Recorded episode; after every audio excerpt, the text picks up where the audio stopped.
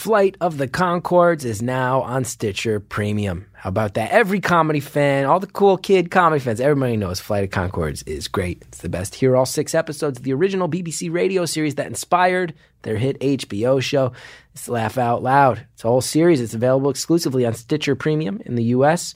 A must listen for all Flight of the Conchords fans. Go to stitcherpremium.com slash BBC. Use the promo code BATOUR you do that at checkout, you get that great deal, guys. You get a whole year for just a couple bucks. It's it's really nuts. Check it out. StitcherPremium.com slash BBC. Use the promo code BATOUR.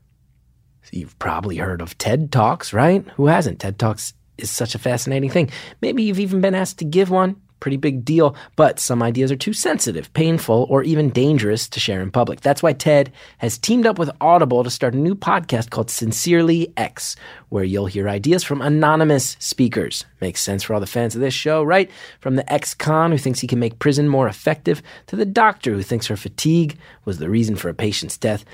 You can listen to Sincerely X now on Apple Podcasts, TED's Android app, or wherever you get your podcasts.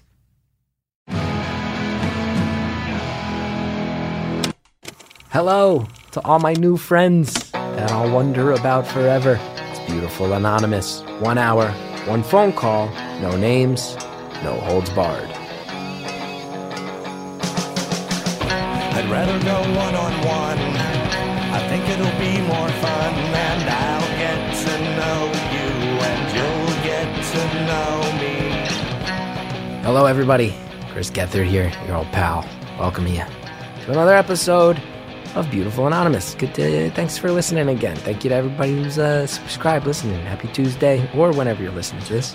If you're not listening the day it drops, very, very excited about uh, the episode to hear. We'll talk about that in a second. First, last week's episode we had the uh, American Studies major. I went off on American Studies, my experiences as an American Studies major. I had a lot of fun.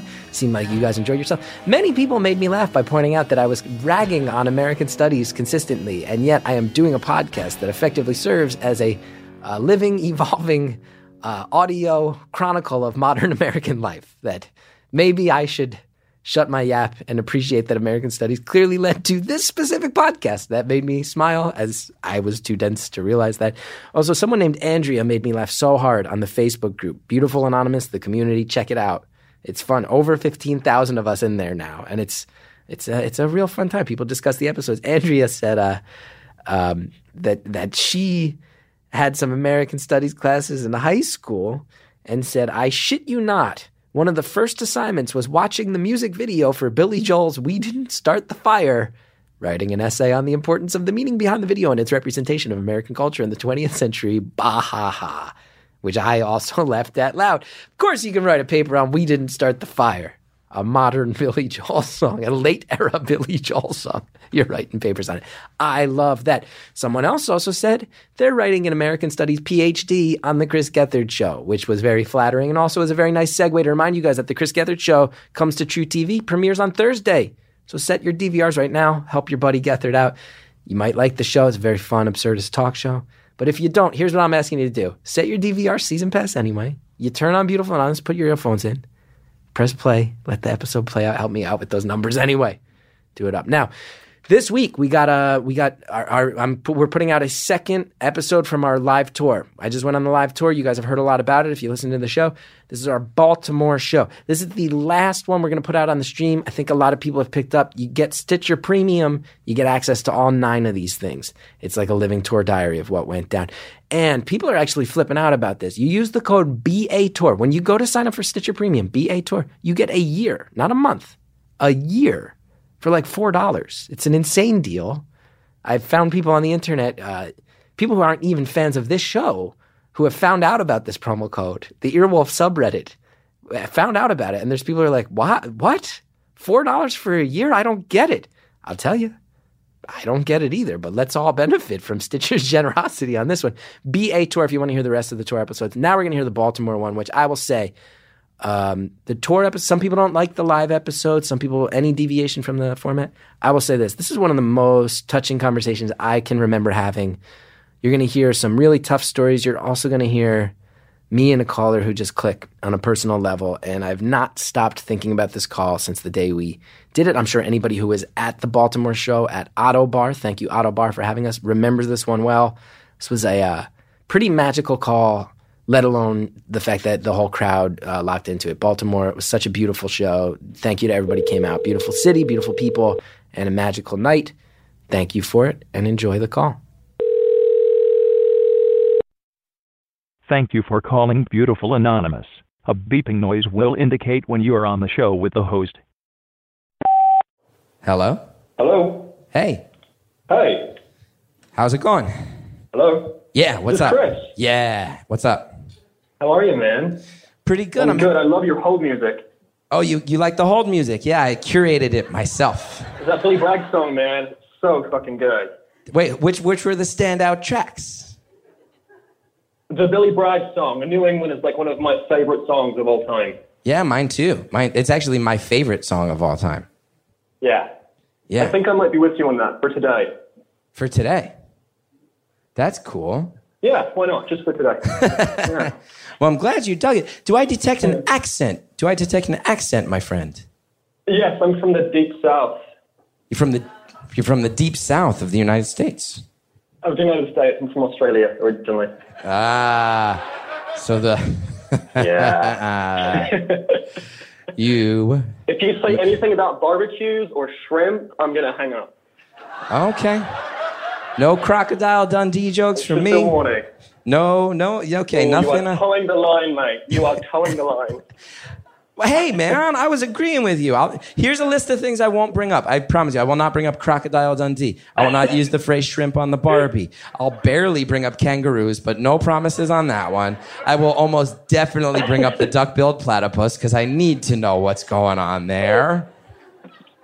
Sound fair? I understand that. Yeah. So are you calling from Australia? I'm calling. I'm in the US. I live here now. Oh, that's cool. Um, well, thanks for calling. Is there any, Yeah. anything in particular you wanted to get into, or should we just let it flow? Whatever you want. bunch of stuff, but I've, I've got to say, like, I think it's important to me to articulate that hearing the way that you talk about mental illness and mental health and your experiences with depression and bipolarity has given me so much hope. I remember hearing a talk you gave a little while ago, and you articulated things that I could never find the words for. So thank you for what you're doing. I, I really, it means a lot to me, and I think a lot of people. Oh, thanks. That's awfully nice. That's awfully nice. Thank you so much. Um, I For me or for you? I hope it's for me. that, no, it's super nice. I do want to mention. You just heard people clap at that. That's kind. I think you saw when I put out the tweet. Where here it's a live show. Don't be worried about it. Everybody here in Baltimore, super nice. The only thing that's different is they can send me questions um, on my computer for you, so I might reference their questions. Outside of that, totally regular episode. Cool.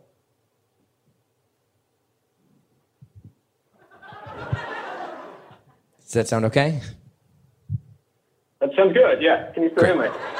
Great. Um, well, that's nice. No, I'm glad to help. I, th- you know, I'm, uh, I'm, I was very scared to put that stuff out there, but people embraced it very warmly. And uh, uh, hearing things like that is, you know, uh, part of why I felt like it was worth going for. That it might, might clear, Yeah, and clear I some think there's something up. really magical about sharing. There's something really magical, I think, about sharing your stories and that magical feeling. I know from me, when I hear someone say, share the exact same experience, it's like fireworks in my veins, and it's that magical thing of me too. Wow. Struggle with depression or constantly feeling separate and outside and alone. And when you hear someone spark that like knife of truth through your heart, it's like nothing else. It's the most beautiful feeling. And I've got that from you so many times. That's so nice. Thank you. And can I say that the use of phrases like fireworks in your veins and the knife of truth through your heart are truly flattering compliments, and they are only amplified in their beauty by your Australian accent. I mean that. I think Americans in general, I think, are very enchanted by the Australian accent, and I count myself among that number. Thank you. Well, now we're both blushing. It's just a compliment Now we're both blushing. Yeah, yeah, indeed. That's super nice. Well, I'm, I'm sorry you've dealt with that stuff too. That sucks.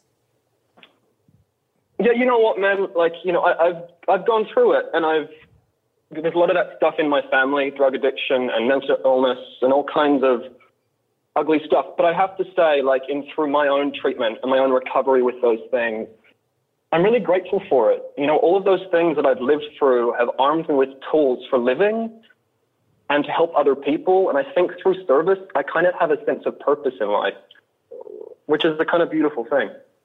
Yeah, that's super nice. I remember once there was a stretch, and I did not do this. I should say I thought about it. It's not. It's, uh, it's going to make me sound bad that I got so into this and then opted to not do it. There was a stretch when I was in therapy for a few years, and I started telling my shrink, I think I want to drop everything and go do Habitat for Humanity. And she said, she's like, that's when I know someone's on the other side of things because when you want to start helping other people, it's a real sign that you are pushing through your own. You're on the tail end of your own stuff. So I think that thing you said, service yeah, to that's others. exactly it. Yeah, and then you know I went in the other direction and I just went and made fucking cash, bro. I just went and made my own cash. I said it's not about them, it's about me. Fucking do it. Yeah, the best thing I can do to help other agree. people. Yeah. Have a hit podcast, bro. just messing around. Yeah, no, I'm, I'm on the same page as you. I'm on the same page as you. I get it, but I think that like what you know, like maybe you didn't go and work for Habitat for Humanity, but you did go and do comedy, and you did do things like you're doing right now. And I think we get to be of service with the gifts we're given. And yours was obviously comedy and sharing your stories, and that is incredibly helpful. Probably better than you could have ever done with Habitat for Humanity. You know what I mean?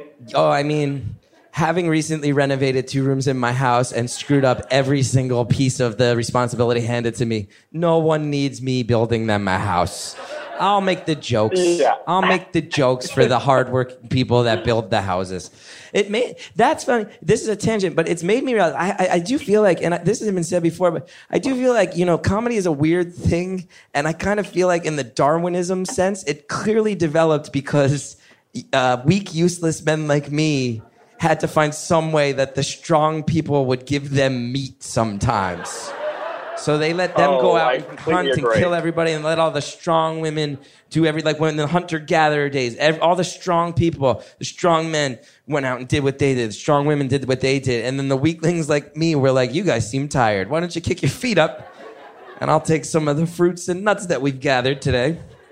Thank you for killing Yeah. the, thank you for killing that Viking horde. And now, uh, what's Yeah. the deal with their their I'll tell you a joke about Balzac. Yeah.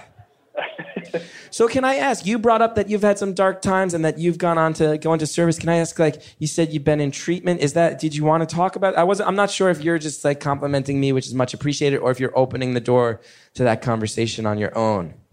Yeah, I mean, I think we can we can get there organically, but you know, I was born to two drug addicts. You know, both of my parents have struggled with addiction. My mom was addicted to heroin from the time she was 14 Wow.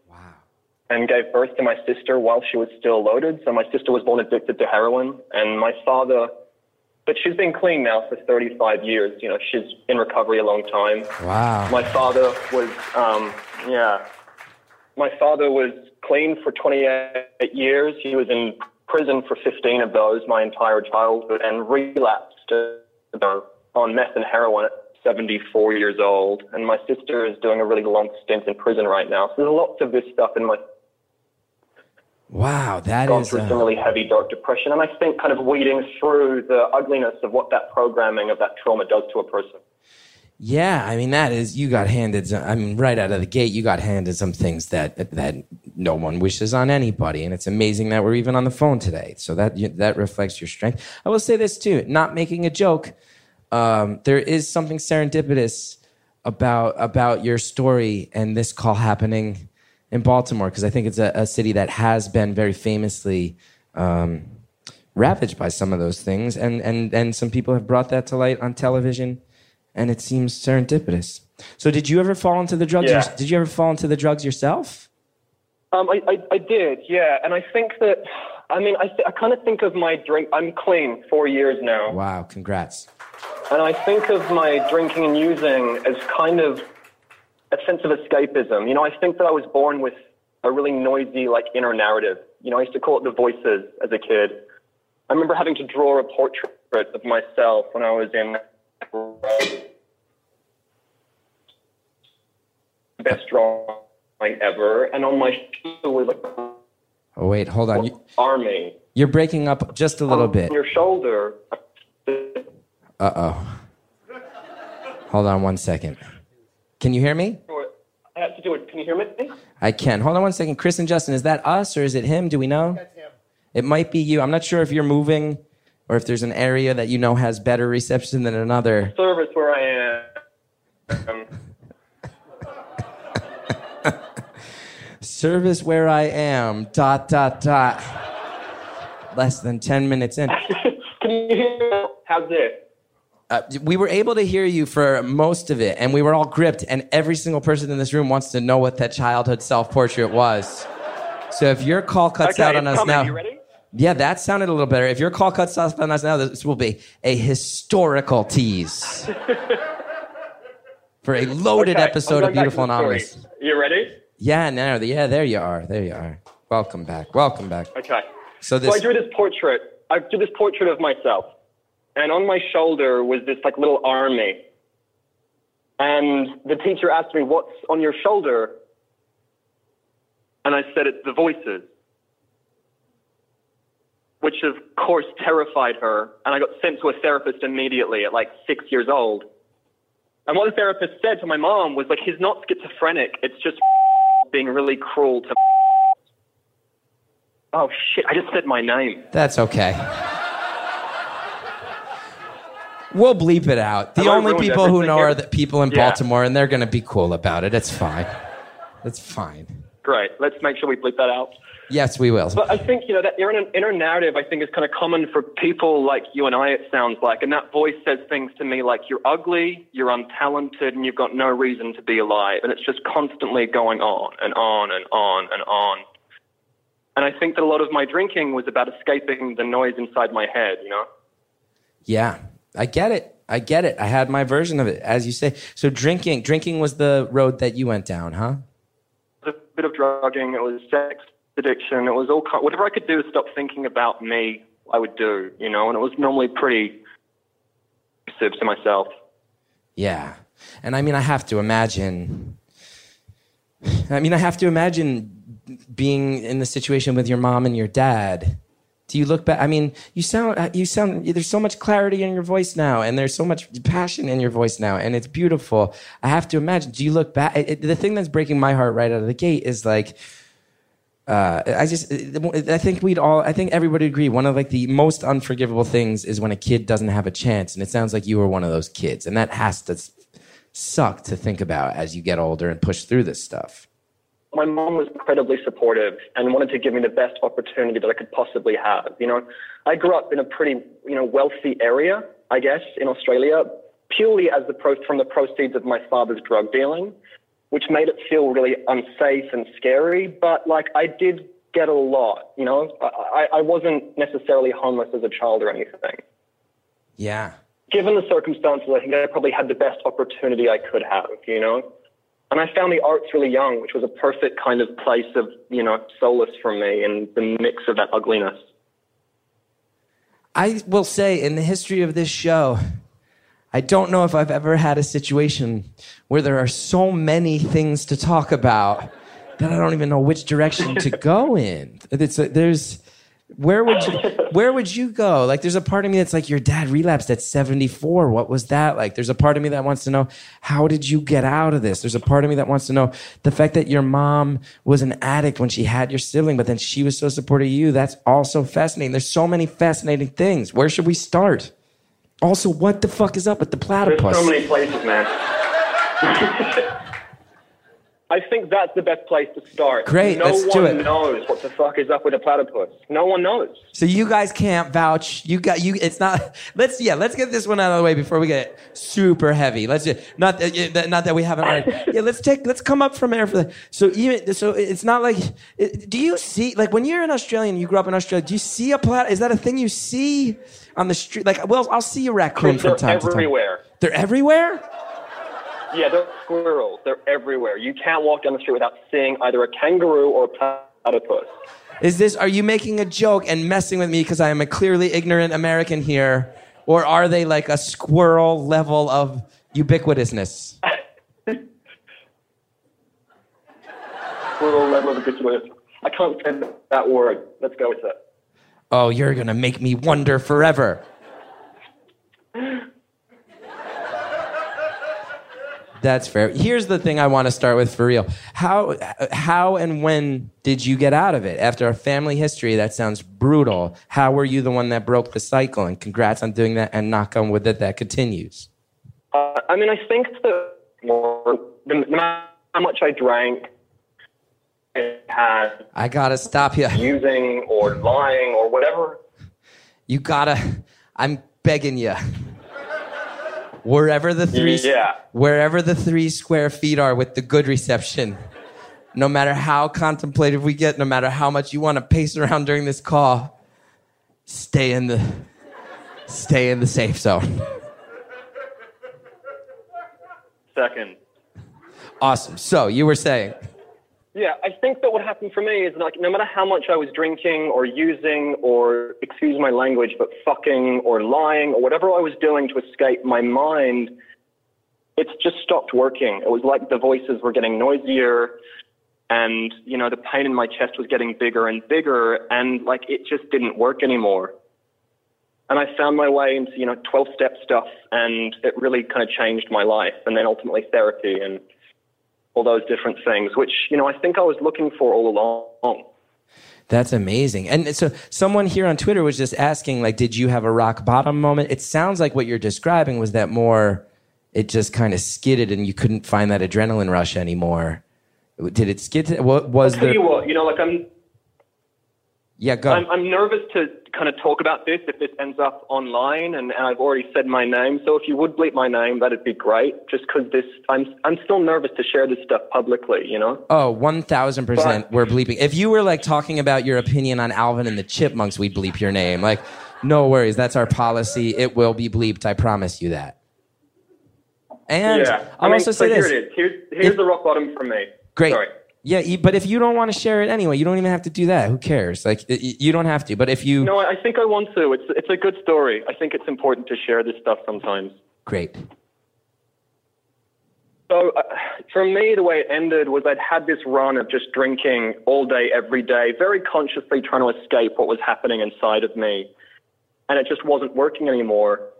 And so I, I tried to kill myself. I, I made a pretty decent attempt at suicide, and I woke up the next morning, um, obviously alive, um, in a pool of my own piss and puke and blood.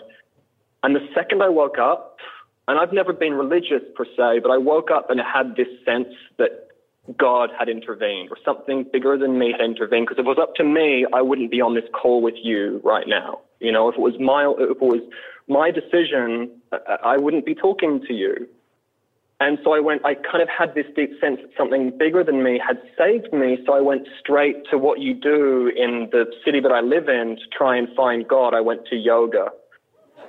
Um, and I didn't find God there. Wow. well played. Well yeah, played. And I, yeah. And I was really still fucked up, and I didn't find God there. I'm shaking and shivering the entire time. And then I went, I had sex with two people that day, not my proudest performances. I went to Barnes and Noble and got a copy of The Power of Now and Be Here Now by Ram Dass, and I was reading through self-help books. This is all in the space of a 12-hour period for something to save me. Like this one last attempt, and that night at like 11:30, I'm at home again, com- contemplating killing myself, and I'm writing a, a letter to my mom, just saying, "Look, I love you so much, but I just can't do this anymore. I've tried, I've tried, and I just can't do it." I don't know what happened, you know, the specifics of the next part of this story. If I typed two A's and backspaced, or if a pop-up for American Airlines came up with the tail that says A, A. But something just came to me that said, go to a meeting. And so I Googled it, and there was one happening, happening down the road from me at midnight, and I thought, fuck it, this is my last ditch attempt. If I don't find a solution there, I'll just kill myself. And I drove over there with the shawl over my head and my socks outside of my shoes so that my footsteps were quieter.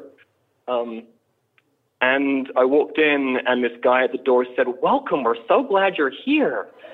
And I went inside, and I just, I just, I heard my story, and I felt like the same way as I feel when I hear you talk, that maybe I wasn't so alone, and that maybe I could survive this pain that I was living through. Well, I'm really glad you did. And uh, I'll tell you too, uh, uh, the people in Baltimore too. There's people right now saying, "Thank you for sharing this story." There's people saying this is so relatable. There's people saying that they are. Uh, I, I want to acknowledge you're here today. I'm so thankful for your vulnerability and your story. So um, even just right now during this live taping, I feel like you're connecting with people. And, and if the, if and when this does come online, I feel like you're passing that on. Um, so thank you for that. I also say someone is asking, was Thanks, it, man. yeah, of course. Someone is all, also asking, was, was it hot yoga? What type of yoga are we talking here? You know what?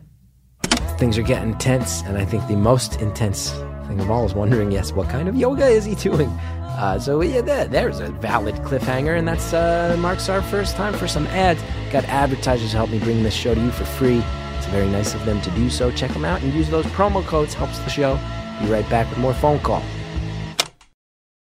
Are you hiring? Do you know where to post your job to find the best candidates? Finding great talent can be tough. Thankfully, with ZipRecruiter, you can post your job to 100 plus job sites with just one click. Then, their powerful technology efficiently matches the right people to your job better than anybody else. That's why ZipRecruiter is different. Unlike other job sites, ZipRecruiter doesn't depend on candidates finding you. It finds them. In fact, over 80% of jobs posted on ZipRecruiter get a qualified candidate in just 24 hours. There's no juggling emails, no calls to your office. You screen, rate, manage candidates all in one place with ZipRecruiter's easy to use dashboard. Find out today why ZipRecruiter has been used by businesses of all sizes to find the most qualified job candidates with immediate results.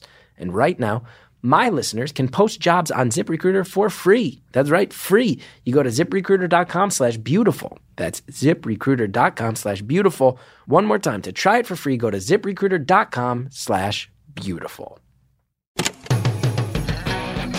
Thanks again to all of our sponsors who help us bring this show to the world. It's uh, very much appreciated. Now, back to our live show from Baltimore, Maryland. Someone is also asking, was, it hot yoga? What type of yoga are we talking here? It was kind of more intense than hot yoga. It was like a traditional kirtan yoga where you're chanting Hare Krishna, Hare Krishna. Like it's a very like traditional form of yoga, which people take very seriously in my city. And there am I like detoxing and crazy and falling over and spasming and crying. I was a, a bit embarrassing. They all had on very expensive yoga attire, and I was there in my cut-off jeans and like a love you puke-stained so t-shirt. much. I love you so much. You're one of my favorite callers ever. I love you. Cause here's why. Here's why. And it's something I identify with so much is you you knew, you knew, you knew you're telling a story. It's sad. It's like a thing that we can hear the emotion in your voice. That is the saddest thing. And then for you to phrase it that way and say, and then I did what you do when you need to find God. I went to yoga. It is that thing of like, what can you do but laugh? And what can you do? And that day, that day, Yeah. that day sounds amazing. That day, that that day when you woke up and you just wanted this desperate blitz. That is like that. Is, that was making my hair stand up on my arms. You went, you go to yoga. You, you go, you have sex with two people. You try to find God twice via that. You gave that. I like that you gave that one a second shot. You didn't take a second yoga class. You said maybe the sex thing has another thing to it. You go through all these different things, and then it's a fucking typo that saves your life. That is, uh, that's that's something else. Thanks for telling me that. I'll never forget that as long as I live. Of course. What would you say out of all the addictions you fell into was the one that was most? Uh, do they all kind of push the same buttons? Was there one that you look back and feel was more dangerous than others? You mean addiction-wise? Yeah. honestly, like I- I try not to get too wrapped up in like the substances I was using these days because I think it's all the same, and I think that like my le- my lack of being able to be present for my life is really like the most dangerous part of it. It's all attached to the same thing of me not being able to stay still in this moment and accept it. You know, I don't think that life is my problem; it's my response to it. You know, and that's been the thing that's been really dangerous for a long time you know, I feel sad. Even today, I find myself falling into dangerous patterns that aren't necessarily like going to kill me, but are going to do damage. You know, I feel sad. I should find someone to have sex with. I feel sad. I should, you know, I get really rageful or, or whatever. You know, I think that like not being able to stay present for my life is the most dangerous thing out of all of that stuff. Because then I just miss it. You know, like one of my greatest dreams came true a couple of years ago. And I was so stressed and so like anxious about what was going on in my life. I was constantly trying to get away from it that I missed it. This beautiful thing happened. This amazing lifelong dream came true. I didn't have one second of like, oh my God, dreams do happen, you know, because I wasn't present for that moment, which is really sad to think back on. And this is a specific. This is not a theoretical. uh, What if that happened and I was too messed up to realize it? You, there is a moment you re- regret that your your emotions weren't fully there. I mean, yeah, I, uh, you know, since I was a kid, I wanted to move to America. You know, like it was one of my first dreams. I had this picture that I drew of myself when I was like seven years old. And I was holding something green, and my mom said, What's the green thing? And I said, It's a green card. Um, I've wanted to be in this country my entire life. And I got a green card, you know, two years ago. My dream came true, and I missed it because I was so busy being scared of the future and regretting the past that I missed what was going on, which was like everything I've ever wanted. Yeah, that's brutal, man. That's brutal. But you're here. Yeah. now- You're here. But yeah, and I, I, I agree. I, I hear. I mean, you are saying some stuff that is actually rattling me in a way that I don't love.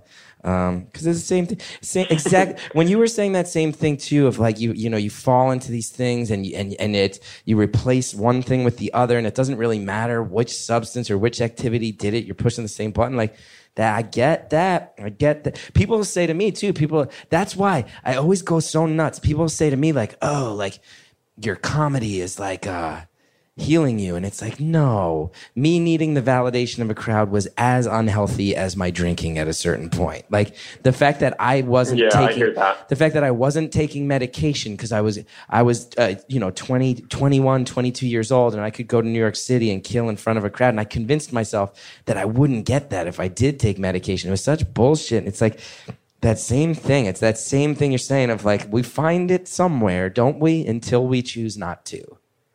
Yeah, Yeah, I will say so- exactly. Yeah. someone in the crowd right now just tweeted something that I think is really beautiful that uh, they wanted to send you the message. It's not too, it's never too late to celebrate that dream coming true. Like you get to still celebrate it. You still have the green card. I think that's amazing. Someone else is saying you seem Yeah, so, and it, it's oh no, go for it. sorry, what were you saying? No, go for I will. Someone else tweeted, we all want to go to Australia, which I also think is funny. Someone's response to you always wanting No, to come skip here it. Skip it. skip it. Skip it. Oh, the charm and the you are you are peak and valleys, man. You're peaks and valleys. You get us sad, then you make us laugh. I love it. I love it. Yeah, you know, I certainly I did celebrate it once. I because I went through a, I was going through a pretty major depression. You know, w- when I was sober, when I got my green card, and I kind of missed it because of that. And since then, I have actually I've had like a really beautiful party to celebrate that moment. And like I'm doing more of those kind of things, celebrating what's going on now. You know, like I, I realized a little while ago, honestly, two weeks ago, that I was doing so many things in my life for a future that wasn't here yet. It's all, you know, everything I do in my life is for my career, you know, in some way, shape, or form. And I forgot that, like, there are things that I really enjoy doing that I've neglected to do because they're not going to further me towards that goal. And so I'm like, I literally, when I saw your Instagram post, I went straight to a magic, I was coming out of a magic store. Not because I want to be a magician, but because I used to really love doing magic and doing magic tricks for people. And it's a really fun thing that I could just be doing right now that's not towards any future goal, but it's going to make this moment that I'm living more fun and more enjoyable, you know? That's beautiful. And it's one of those things that it's like you set out to do it. There's a mechanism. You have to be focused just on that. You have to be focused on just executing that. You can't be worried about what happened before it or what's going to happen after it. For those 45 seconds you're doing that dumb trick, the only option is to just do the dumb trick. I mean, Chris, you haven't seen the trick, so let's not make judgments on how good the trick is or how dumb the trick is.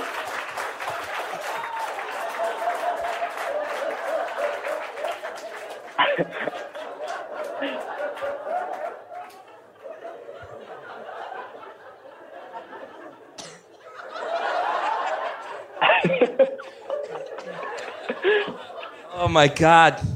I do appreciate the sentiment, though. You just fucking owned me in front of Baltimore, bro.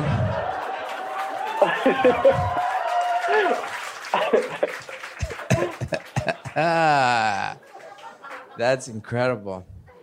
I, the sentiment stands. it is appreciated. I have a thing. Do you want to hear about a thing that I've literally never told anybody in my life?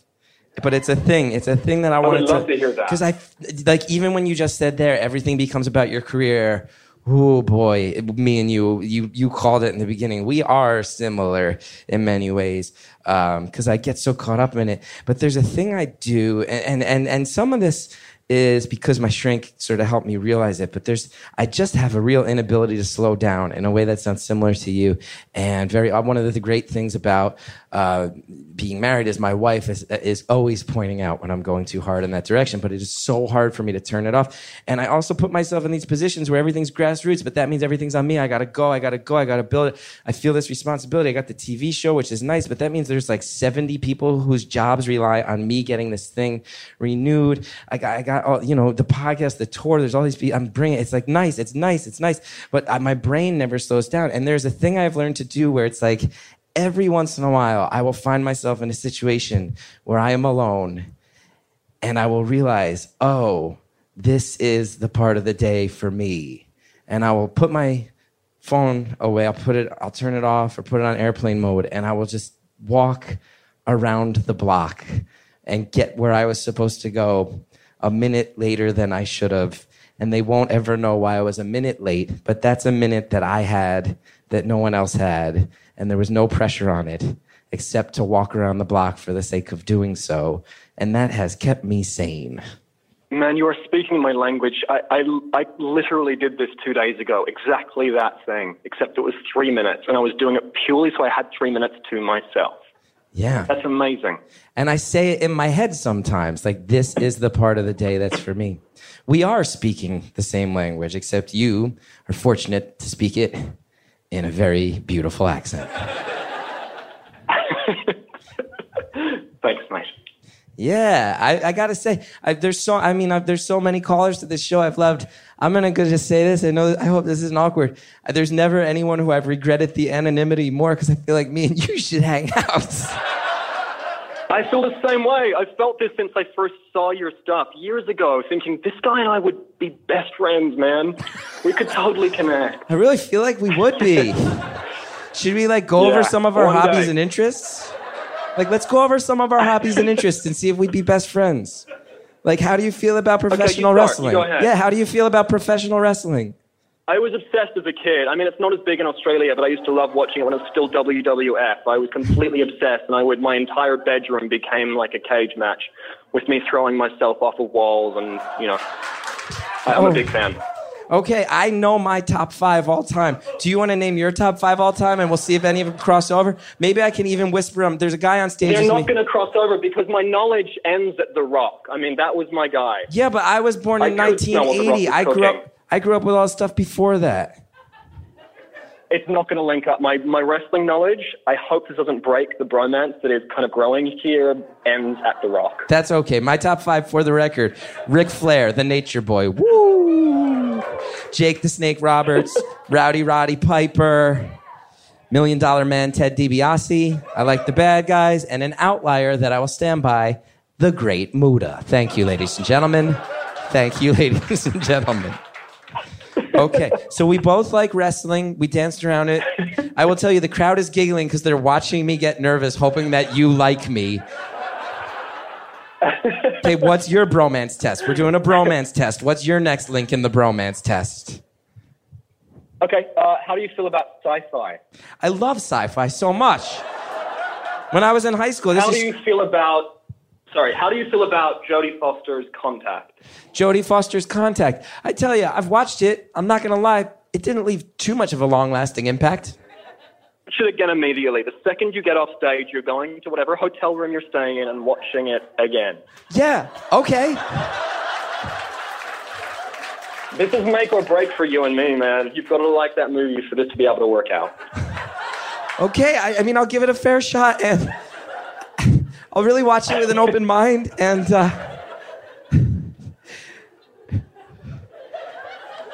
It is a masterpiece. It's a masterpiece. Yeah, I mean, I was young when I saw it. Sometimes you go back and revisit things and see things you didn't see before. I, And Jodie Foster, I think she's really phenomenal. I, I mean, I'm surprised I didn't like it the first time.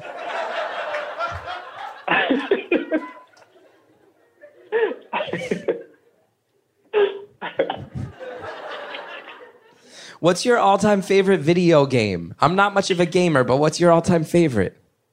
Yeah, I'm not a gamer. I never have been. I was much more into books as a kid. I, uh, video games was never my thing. And I remember getting a, a I think it was a, a Nintendo 64 as a kid, just to say that I had one. I saved up for it and everything, and I didn't play it one time. I just had it there as a prop for if any friends came over, I could say, "Oh, that's my gaming console when I'm playing games." But I've ne- I never played it once. It's not my thing. Oh my god, we are so similar. Yeah. That's my gaming console. Okay. Your, your turn in the bromance test. To be fair, other acceptable answers would have been Mike Tyson's Punch Out and Goldeneye.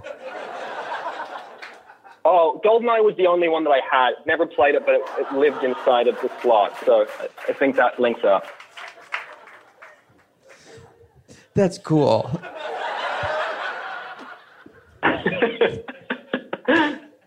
Okay, your turn in the bromance test. Your turn in the bromance test.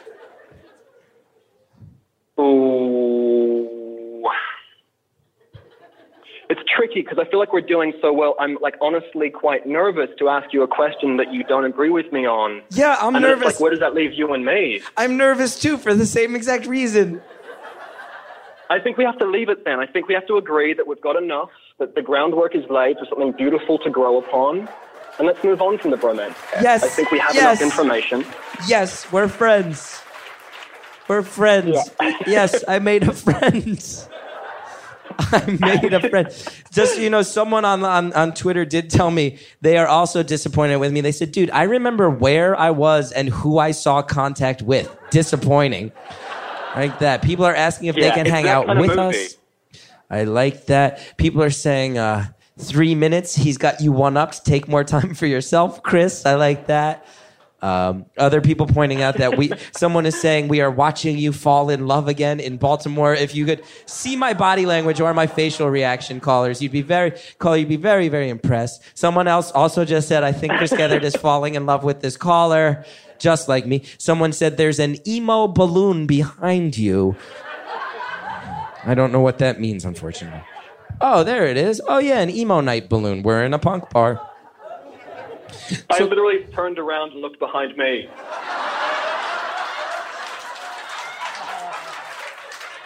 There is no balloon here. There isn't. Do you live on the east coast of America or the west coast of America? On the West Coast. I'm so sorry, but I moved when I moved to America the first time I was in New York City. So I, I was East Coast. I came out here for work. We could have walked past each other on the street while both of us were taking our private sojourns around the block. We never even knew it. Never even knew it. Look at that. So we got 23 minutes left. This one's flying by. Wow. Um, So yeah, what- crazy. I love our. Uh, I really love your your your your philosophy. How you got to where you're at, the way you want to spread it. Even though you're saying you're still in the middle of some tough times, it's really uh, incredible. And I'm glad that we could become friends. I don't know what else you want to tell. Here's the thing that I want to know more about, if that's okay. Um, you said you're you kind of lived high on the hog because your dad. So your dad was like a a drug dealer, and it sounds like he was pretty high up in the chain, huh? Yeah, I mean, he was. He was. He was ultimately caught importing like 150 million dollars worth of narcotics into Australia. That's kind of what he went down for in the end. Yeah, that'll do it. Wow. It's kind kind of a big deal. So you were surrounded by mayhem from day one. Yeah, and it's really funny, Chris. Like I only realized that recently. You know, like you live through whatever experiences you live through as a child and just count them as normal. And in the past couple of years, as I've been able to like open up to people and share what my life was like, they're like, "That's fucking crazy," and I never knew that perhaps was a bit of a chaotic and scary way to grow up. You know? Yeah, I can. I mean, kids manage to normalize so much, right? And you certainly had to Yeah. to keep going. What's your? I mean, you said your dad relapsed. You, you mentioned that your mom's been very supportive. What is your relationship with your parents like now? $100 million of narcotics. That's a lot of narcotics. I need a moment to process that. to even imagine that. I you know what is a great way to take a good moment when you need a moment to process? It's to listen to some ads. Listen to some ads for different uh, products and services that people have to offer. It's very nice of them to do so. Check them out. Use the promo codes. It helps Beautiful Anonymous when you do, and we'll be right back. Paging all book lovers, today's show is supported by Book of the Month. Book of the Month is a rapidly growing service with a simple goal to make sure you love what you read. They search high and low for new books that you wouldn't have found on your own and narrow down to the top five each month. Then you go in, you choose your favorites, they ship them right to your doorstep. Pricing starts as low as just $10 for new hardcover releases that usually cost 15 bucks plus anywhere else.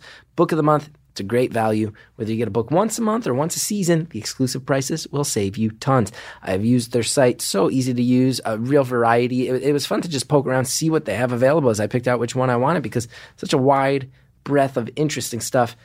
You go, you get a book, you read. Remember how fun reading was before everything was just a phone in your face? You get a nice book, you crack it open. That smell of the pages, really check it out. Book of the month, bound to delight. And get your first book for 10 bucks at bookofthemonth.com slash stories. That's bookofthemonth.com slash stories. Thanks again to all of our advertisers for uh, helping me bring this show to the world for free. And uh, now I'm sure everybody wants to finish off this phone call. I do too. Let's do it. What's your? I mean, you said your dad relapsed. You, you mentioned that your mom's been very supportive. What is your relationship with your parents like now? Well, my my mother and father were, you know, it was kind of a fling that ended up in in uh, Mo- uh, May. Um, you know, so it wasn't like they were ever married or anything. Um, my mom has been clean all my life and then some. And my father, you know, was was dealing drugs when he was sober as well and got arrested. I think he had 15 years sober by the time he went to prison for dealing drugs. And uh, yeah, my mom and I are very, very close. Um, I love her very much, much more so since I kind of found my way into therapy and, and different forms of recovery from that, those kind of things. Um, my father and I had a very difficult relationship. I tend to think of him as a pretty malevolent kind of guy. He's a pretty horrible person. And I think my greatest fear before was becoming my father, you know? He was abusive and he would lie and he'd cheat and he'd steal. And my greatest fear was becoming like him. And I think in the end of my drinking career, what scared me the most was that I was looking a lot like him in my behavior. And then after kind of I got a year sober, he, he relapsed after 28 years and had, was having heart attacks all the time because meth is not good for you when you're 74 years old. It's not good for you ever, but especially not when you're 74 years old. they should put that on the package. It's been really. yeah, I think it's important. Drugs are bad. Drugs are bad. Don't do them ever. Um, or do them, but just don't abuse them. Uh, yeah, he, you know, he relapsed when I got my when I got one year sober, and it was an incredibly confronting thing because I'd spent my entire life, I guess, hating him. You know, he's a pretty ugly kind of guy, and a lot of my identity, I think, was wrapped up in this guy fucked me over. And so, a big part of, you know, my sobriety has been finding, cultivating love and compassion and forgiveness, which has like meant nothing but freedom for me, and it's been a pretty difficult but also beautiful process, I guess, to not have to carry that stuff on anymore. Yeah, that's incredible. That's incredible. You got, yeah. I mean, for somebody who's dealt with as much as you have and came as close as you did, you got such a good head on your shoulders. It is impressive. Your ability to verbalize this stuff. Yeah. I mean, your ability to verbalize this stuff in such a clear way means you've thought, it just shows you've thought about it so backwards and forwards and it's, it's so cool. Someone on Twitter did just tweet that this is the most beautiful thing they've witnessed since Jodie Foster's performance in Contact. just so you know. That is an honor that I will never live up to. I appreciate the idea and the thought, but that is quite honestly offensive to Jodie Foster and Robert Zemeckis, who directed that masterpiece. Okay, fair. Someone is saying in our bromance test that it, I did have a missed opportunity. How do you feel about the Smiths and Morrissey? I love the Smiths. I love the Smiths. And I was actually playing a cover of Panic on the Streets of London yesterday with a friend of mine. I'm going to tweet it at you or have someone tweet it at you anonymously so you can hear it. I think it's quite good. I would love that. I'm, I'm in a Smiths cover band myself. We're called Mr. Shankly and the Franklies. Oh, that's amazing. What's your favorite? real? It is, yeah. We've played three shows. It started as a joke, but now people keep trying to book us, and a record label just offered to put out a record. And I don't know if I should take them up on it. That's amazing. What's your favorite Smith song? And I know they change all the time, but currently, Uh, currently, right now, is Panic because I was playing it yesterday. I just think that song is so good. It's the epitome of, of Morrissey and how great his voice can be. Um, that, How Soon Is Now, I think kind of remain in the top five for me. yeah. I've recently gotten very into lately for some reason after a lifetime of kind of coming and going on it, I've gotten very into that joke isn't funny anymore. Uh, it's good. It's good. It is because it's about not laughing at people who don't have it as good as you, and I think that that's a really nice sentiment. Yeah. Yeah. Yeah. Man, why is this podcast anonymous?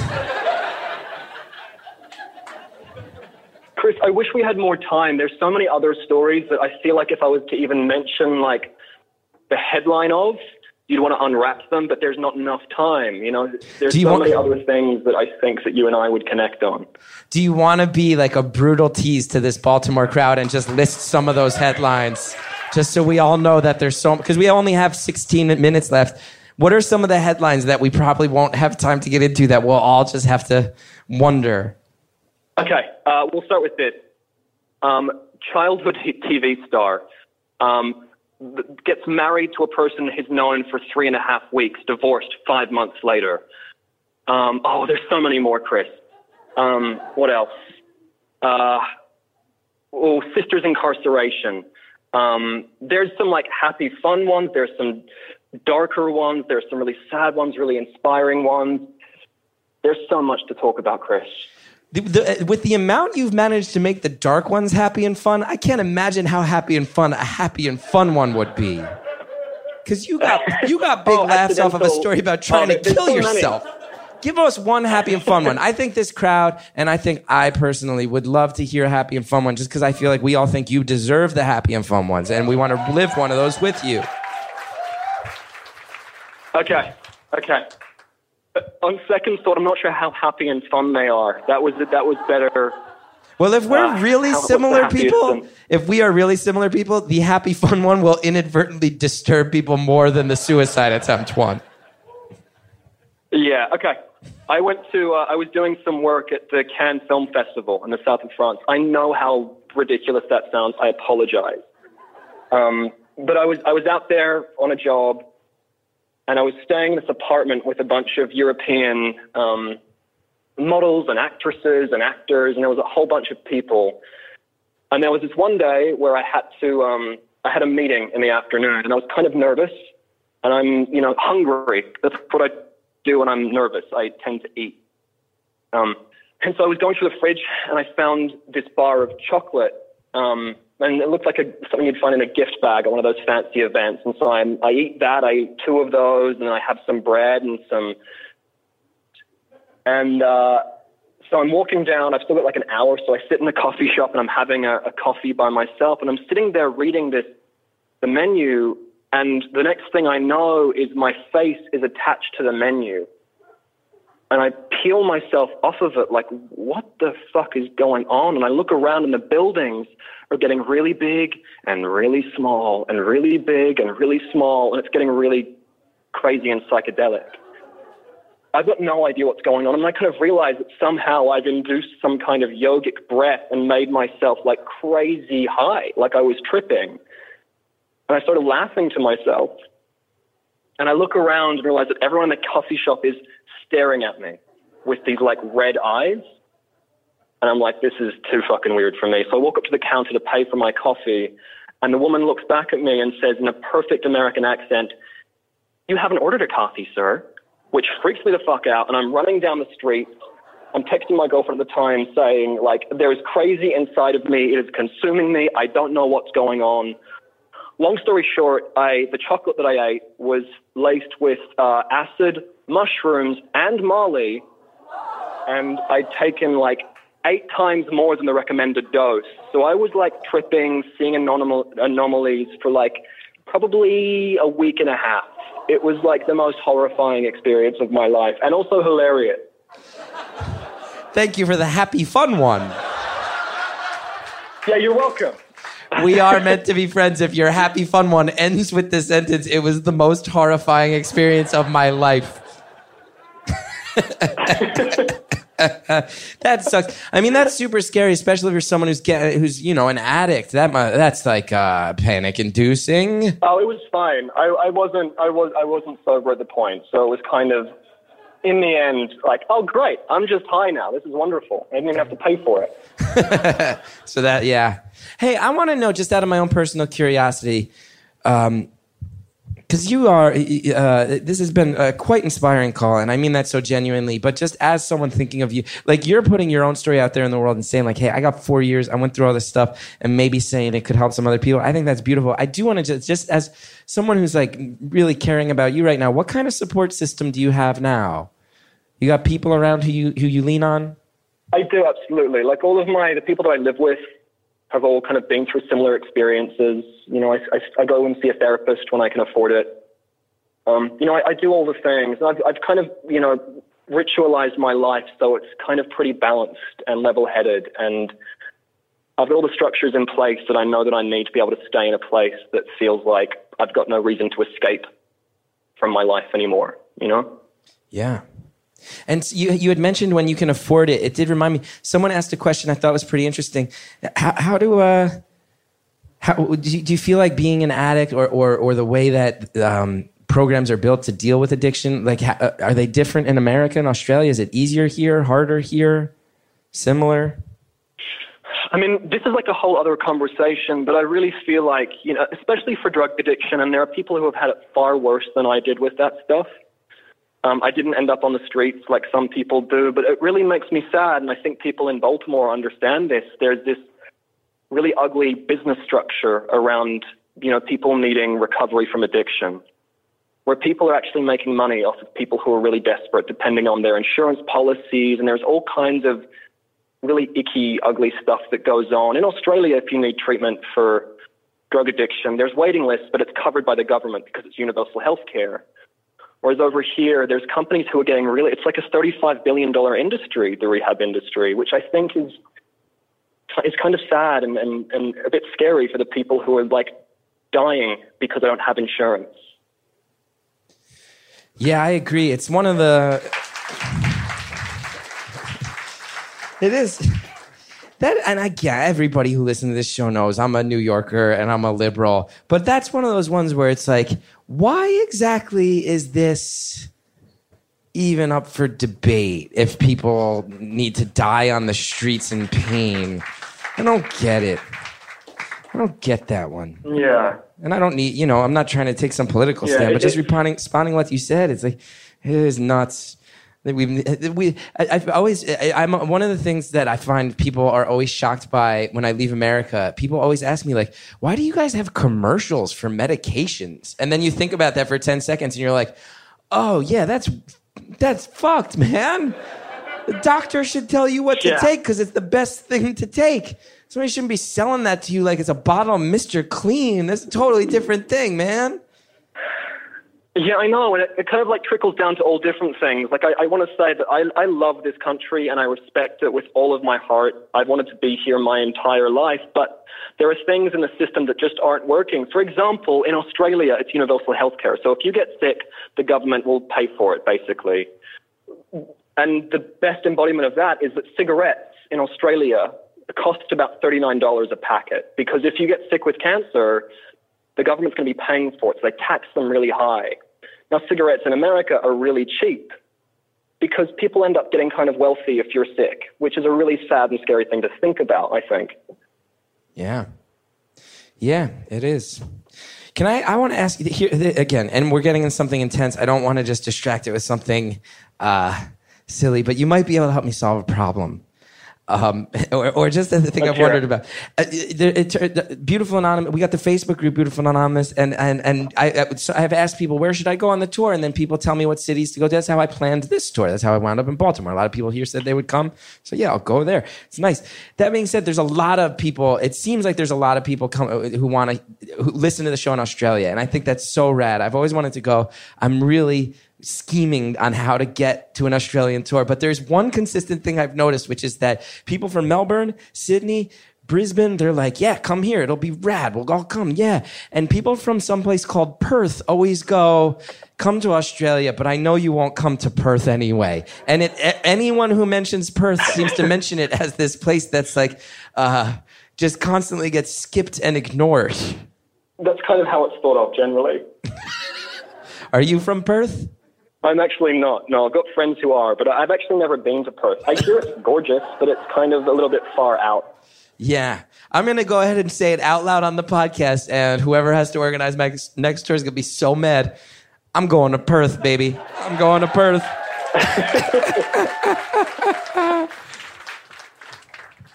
How's your? I know we don't have the time to totally get into it, but you know the fact that you said your mom gave birth to your sister, your sister was addicted. Sound uh, you've indicated your sister might not be doing great. How, how's she doing?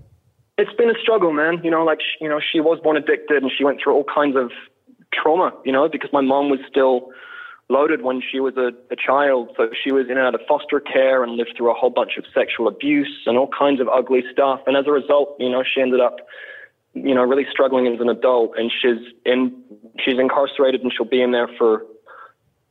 You know, she ended up getting a really hefty sentence, and she's not getting out anytime soon. But I've, I've got to say that, like, and I, this is what I think that I think everything.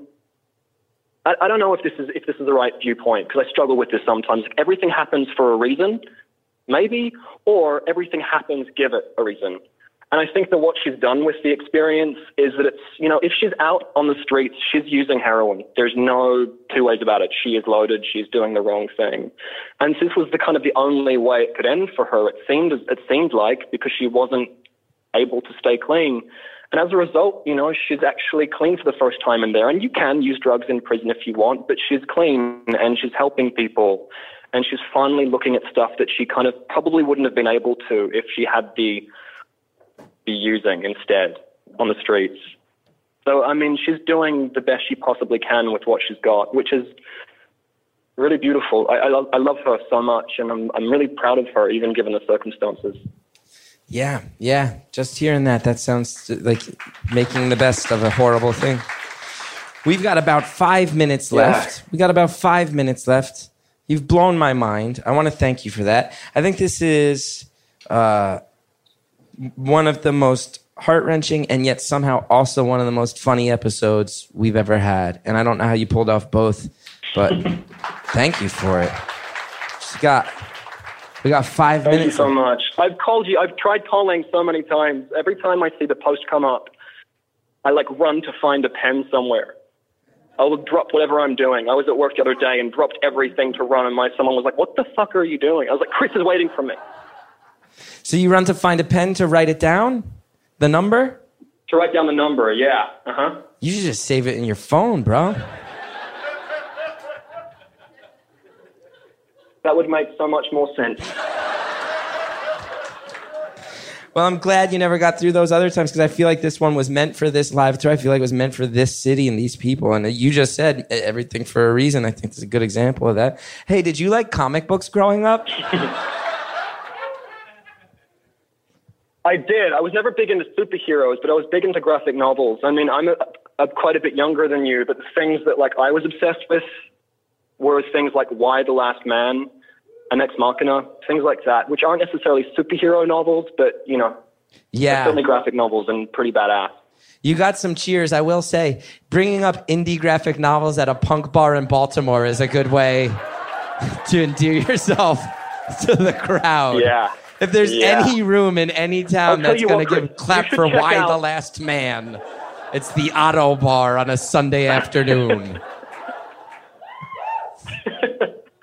I feel like you have to check out. There was this one that I, I loved, um, which I don't think it's easy to get anymore, but it was by this guy, Kevin Huizenga.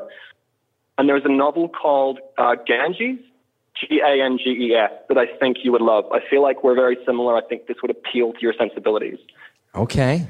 in a big way. I'll look that one up. That sounds really good. Yeah, I think you'll enjoy it. You gave me a recommendation of a, a graphic novel. Can I give you a, a, a recommendation of a superhero run? Okay, so I never liked Thor as a kid. I always thought he was a little cheesy, but I had been hearing that there was like a really great run of Thor that happened right before I started reading comic books, but I wasn't going to go like track down the back issues of a series that I didn't really love the current version of. But now Marvel has this Marvel Unlimited app and it's really great and I can go back and read all the old stuff. And there's a guy, his name's Walt Simonson, and he wrote this run on Thor and it's really dumb. There's a guy named Beta Ray Bill and I saw pictures of him when I was a kid and I was like, that looks like the lamest shit I literally have ever seen. And then I just went back and read Walt Simonson's run on Thor and I'm like, yo, Beta Ray Bill is my favorite superhero ever.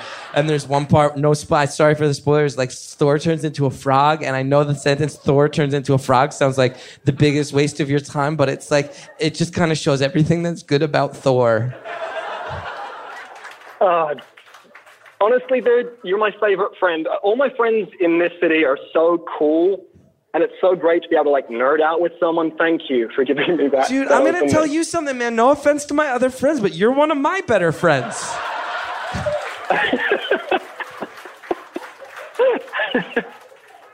That sounds amazing. Yeah, like I, I, I feel like, you know, like I, I feel like most of my friends, are, like, either don't understand what I do or they also do what I do, and that inherently creates this this weird, um, uh, like wariness. Uh, not, I don't know. That's coming out wrong, but I think you know what I mean. Like I just feel like our friendship is just like, Yeah, I get it. It's just like pure. It's just like is what it is for the sake of being what it is. Yeah, yeah. We get to be who we are. The phone's gonna hang up in a minute and a half, and I don't want it to. Should we close this out singing in New England? Yeah, I would do that. By Billy, the, this will mark the second time I have sung Billy Bragg's "A New England" on Beautiful Anonymous, but I would love that. Okay, Oh no. that's okay. Are you sure? Yeah, man. People won't mind hearing the best right. song of all time again. Okay, let's close it out with this. How many seconds do we have? Forty-seven. Seven seconds? 45. 40. Okay, here we go. Thank you, Chris. I love you. It's been so great to talk to you. I Let's lo- go. I love you. Thank you for sharing your story. three, four. I was 21 I was years when I. 21 Oh, no. When I wrote this song. I'm 22 now, but I won't be for long. People ask me when will you grow up to be a man, but all the girls I love in school are already pushing prams. I love, I love you then as I love you still, though I put you on a pedestal. So put you on a pedestal. Do they put you on the pill? I don't feel bad about letting you go. I just feel sad about letting you know. I I don't don't wanna want to change. change. Abra fucking Wow. cadabra, Chris. Thank you. Wow. For anyone who couldn't hear how that call ended, it ended with Keith yelling the words abracaffucking-dabra, calling back to the magic. Well done. Thank you so much, caller. I wish we could be friends. Wish we could be best friends, but that's not how this show works. I'll pine for you in my heart from now until the end of time. Thank you to everybody who came out to the live show in Baltimore and every live show out there. It was it was uh, such a good time that tour. Thank you so much to Ottobar for having us and Justin Linville, Chris Pierce, Joe Rumrill, the support team that was helping to make that uh, whole tour happen. Thanks to the Reverend John DeLore and Greta Cohn for helping build this show from the ground up. Jared O'Connell, Harry Nelson, who always help out in the booth. Shellshag, our music. Want to know about me? Tour dates? ChrisGeth.com. You want to help this show? Go to Apple Podcasts. Rate, review, subscribe. It helps so much. That's all I got. I'll see you next week with more Beautiful Anonymous.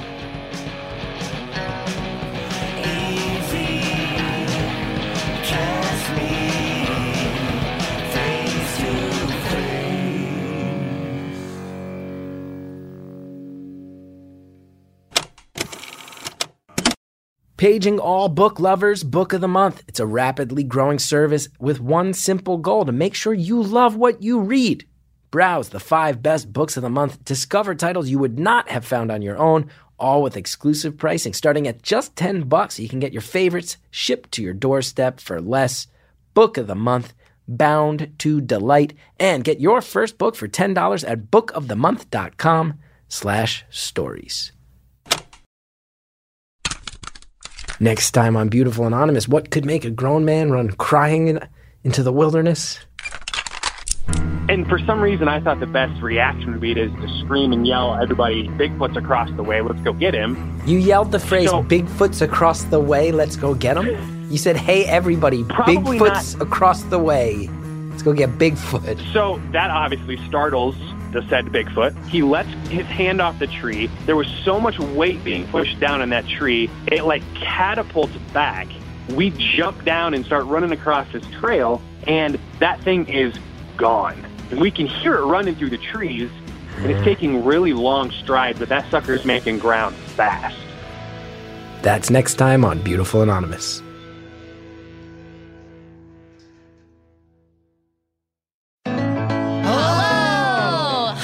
This is Jess McKenna, And I'm Zach Reino. and we're the host of a new podcast right here at Earwolf called Off, Book, the improvised, musical, podcast. podcast. It's a podcast, but it's also an improvised musical where we get a guest and we talk to them, and then Scott Passarella starts playing, and then we black out for a second. And when we come to, we've created a brand new musical. yeah, people are saying it's better than the Beatles. You can say that too. If you listen uh, to our first episode with Paul F. Tompkins or our second episode with Mary Holland, we got some great guests lined up. So, guys, rate, review, and you gotta subscribe on that Apple Podcast, baby. Or wherever you listen to your podcast. We'd like it so much. Just so much.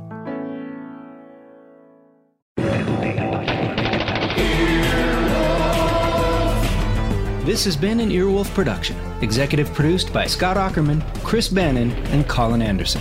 For more information and content, visit earwolf.com.